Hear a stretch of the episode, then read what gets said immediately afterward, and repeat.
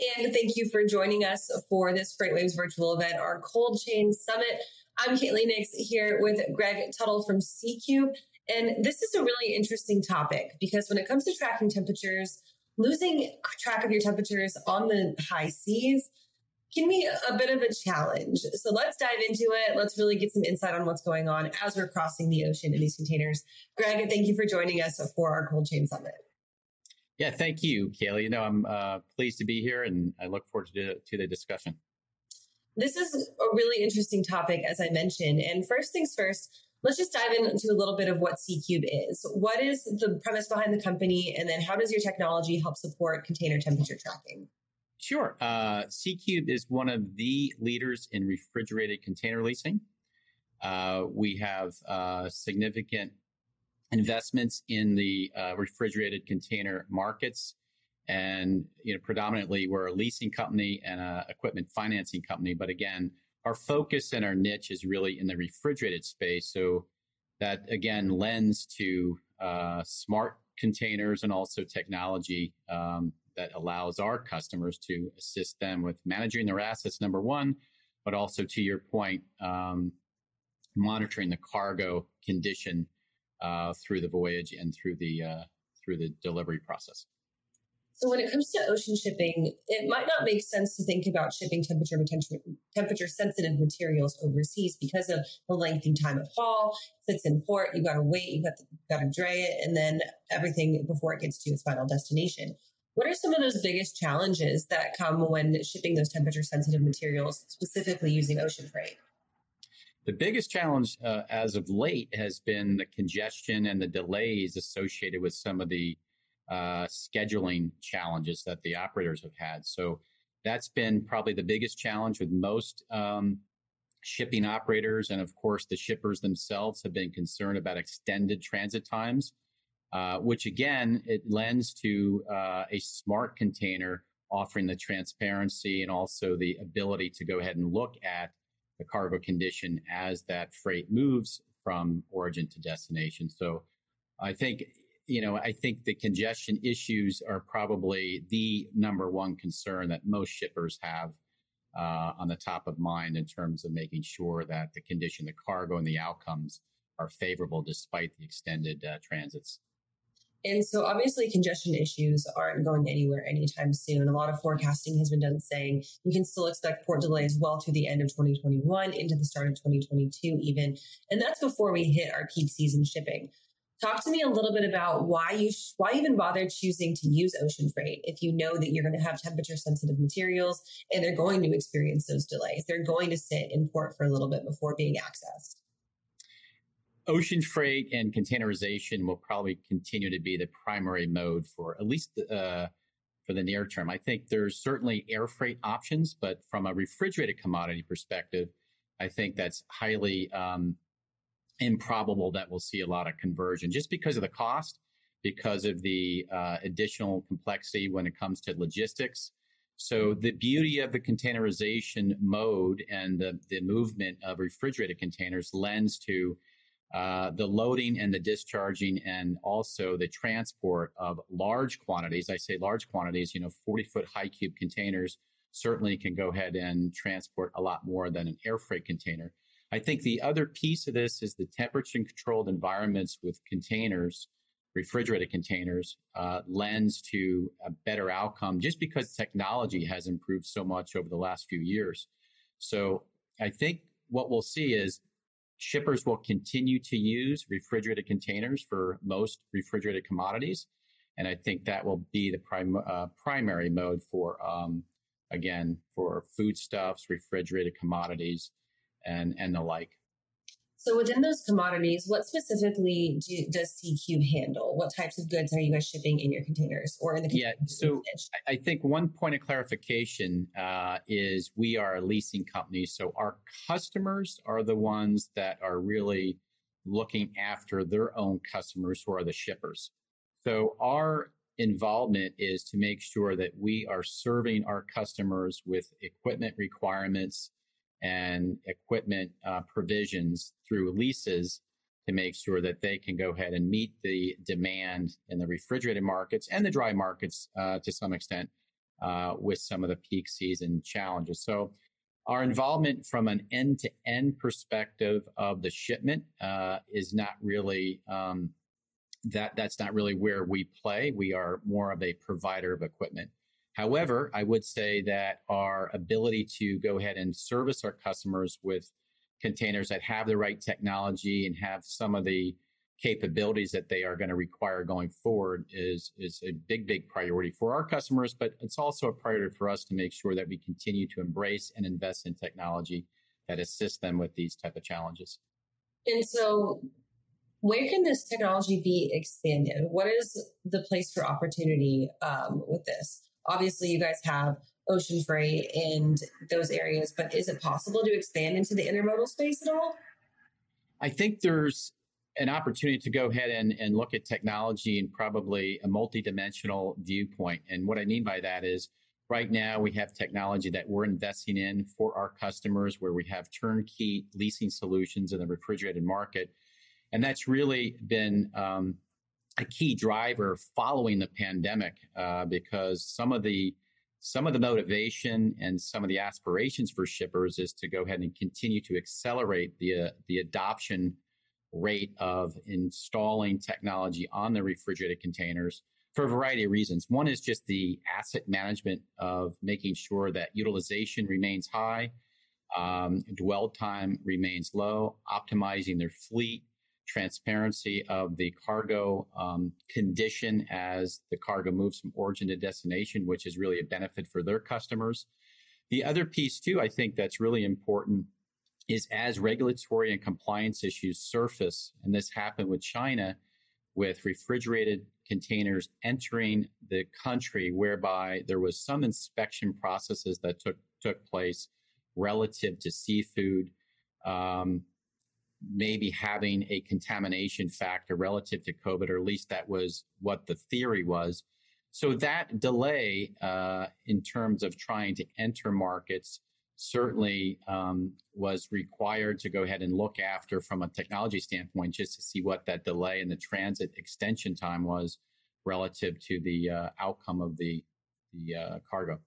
So I think what we're seeing is this this this entire technology space is evolving. And I think that while one would say it's just temperature controlled monitoring was the primary uh, factor that people were really interested, it's becoming more than that. And I think that's why we, as SeaCube, as an investor in the equipment, have committed and embraced technology as part of our service offering it's interesting that you mentioned that regulatory aspect because I don't think that that's typically something that comes to the front of the mind when you talk about keeping your goods in the correct condition. You don't necessarily think of you have these regulations that keep it there, right? It's just you want your goods in the condition that they're expected to come in.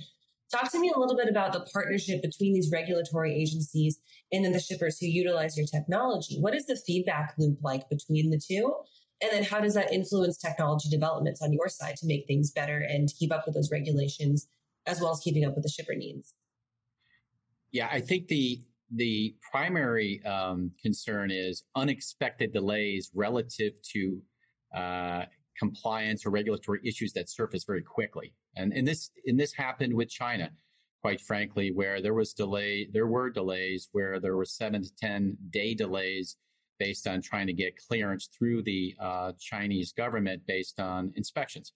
And, and we certainly expect that to continue as we kind of go through the pandemic outcomes and also some of the resurfacing now with Delta virus. This could happen again. So I think that there is there is a sense of cooperation. I think between the shippers and also regulatory compliance uh, entities. But I think some of this is going to be evolving to the extent that there's going to be a higher priority around cargo monitoring, which will be tied back into technology applications. So anytime we have extended transits that are um, at least unplanned, I think it's uh, even more of a priority to have the right technology to monitor the cargo condition, but also have the transparency to make sure that there could be some predictive analytics to uh, prevent failures or claims relative to the outcomes of uh, delivery of the refrigerated cargo um, containers. there's been a lot of adaptation in cold chain shipping this past year, especially when it comes around shipping vaccines and getting vaccines into places that don't necessarily have the technology for equitable vaccine delivery. Has this opened any avenues possibly for SeaCube into this biomedical path? Do you see any opportunity with trying to develop and support these vaccines and other temperature controlled medical substances to places that don't necessarily have the infrastructure to receive it another way?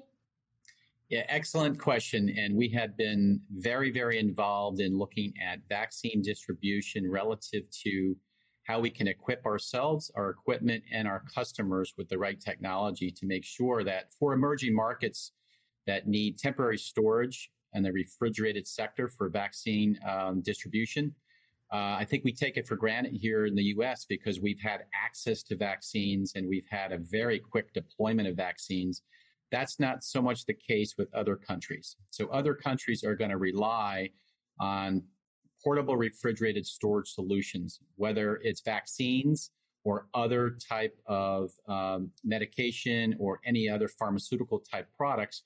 We think there's a really significant application for portable storage tied back to refrigerated containers, especially since the assets are portable. They can certainly um, run off of uh, portable gensets, and we think there's certainly down the road there could be uh, more demand in that area. So we as SeaCube have invested in some technology that would allow shippers to use uh, ISO containers, refrigerated containers for vaccine transport, and we're in the middle of uh, talking to significant customers or major customers that possibly would explore that solution. I think that's really interesting because vaccine inequity is one of the things that will extend the life of pandemics and further pandemics down the road. And if we can solve these problems on the front side, then we'll be prepared for the next pandemic and what's sure to come as we live in this ever changing COVID landscape. What of the lessons from the last year when it comes to the priority of temperature controlled substances and temperature controlled shipping, especially with those delays that were unprecedented? We saw lots of things pop up for disruptions in the supply chain that we couldn't account for. How have you guys learned and grown through the last year to kind of take those things and roll and stride with them? One area, and it's it's actually uh, was unexpected, is right after the lockdown in March of 2020 here in the U.S. We saw an acceleration in demand for refrigerated containers, and we saw that because there was a shift in categories in the refrigerated markets. It went from a service food service industry type category to more of a retail category. But still, as many people, you know, recall, the grocery stores had a really difficult time uh, in replenishment, especially in the cold chain area. So we think that that will continue, but now the category in terms of the commodities are shifting into the service and also the travel and also the uh, restaurant areas where there's more specialty food products that will you know come into the markets because of the uh, recovery taking place. Um, relative to what we think is going to change going forward, we think that there's going to be more sensitivity to being proactive to making sure that there's available refrigerated containers um, that are in inventory that can be quickly deployed to service that demand. So we found that we had to be very proactive in building, investing, and having available, available refrigerated containers for our customers that had short spot demand requirements. And I think that's going to continue. So we are being proactive to the extent we can to making sure that we're a lead provider in refrigerated containers by being proactive with our orders and our investment strategies. It's so interesting because people are sitting on their container orders and saying, you know, I don't know when I'm going to get this box. I put in my order for it months, months, months ago. Not going to get it for next year or so. And when it comes to shipping temperatures sensitive goods, you can't have that wait. You can't have that wait period. It needs to happen and it needs to happen now. How are things looking going forward, coming out of the pandemic? What type of opportunities are you guys expecting to expand into, or what's next on the horizon for SeaCube? Yeah. One area we think is going to continue to grow, we think it's going to be uh, a significant opportunity for us, but also others, and that is the food service delivery area. And what's happening, and it, and it, and it started with the pandemic, but it's continuing to be more pervasive in the market, especially the cold chain market, is food service delivery markets are expanding uh, exponentially. And the reason for that is more and more people following the pandemic are ordering food and they expect that food to be delivered in a short period of time. So time sensitive cargo with technology, with distribution of food products, chilled and frozen food products closer to consumption will certainly be an opportunity. So we see the, the, the opportunity being in the food service delivery area where there could be a need for portable storage applications. Uh, we all know that there's ghost kitchens now that are starting to pop up that provide an opportunity for food service delivery operators to share kitchen space, but we think that there's going to be a need to share refrigerated space. We also think that the node distribution is going to continue to get closer and closer to the consumption uh, of food service delivery market. So therefore, cold chain will continue to be a high demand area, but local delivery, we think, will be certainly an opportunity for us with respect to some of these no distribution theories and concepts. Maybe as people continue to progress in their grocery ordering, you might see mini SeaCube containers on their front porches hanging out, just ready for their goods to hit. well, that's not too far from reality because I think that we are exploring all these opportunities with some partners or potential partners. And there could be food service delivery drop boxes that are refrigerated. So this happens today in the parcel and the overnight delivery areas.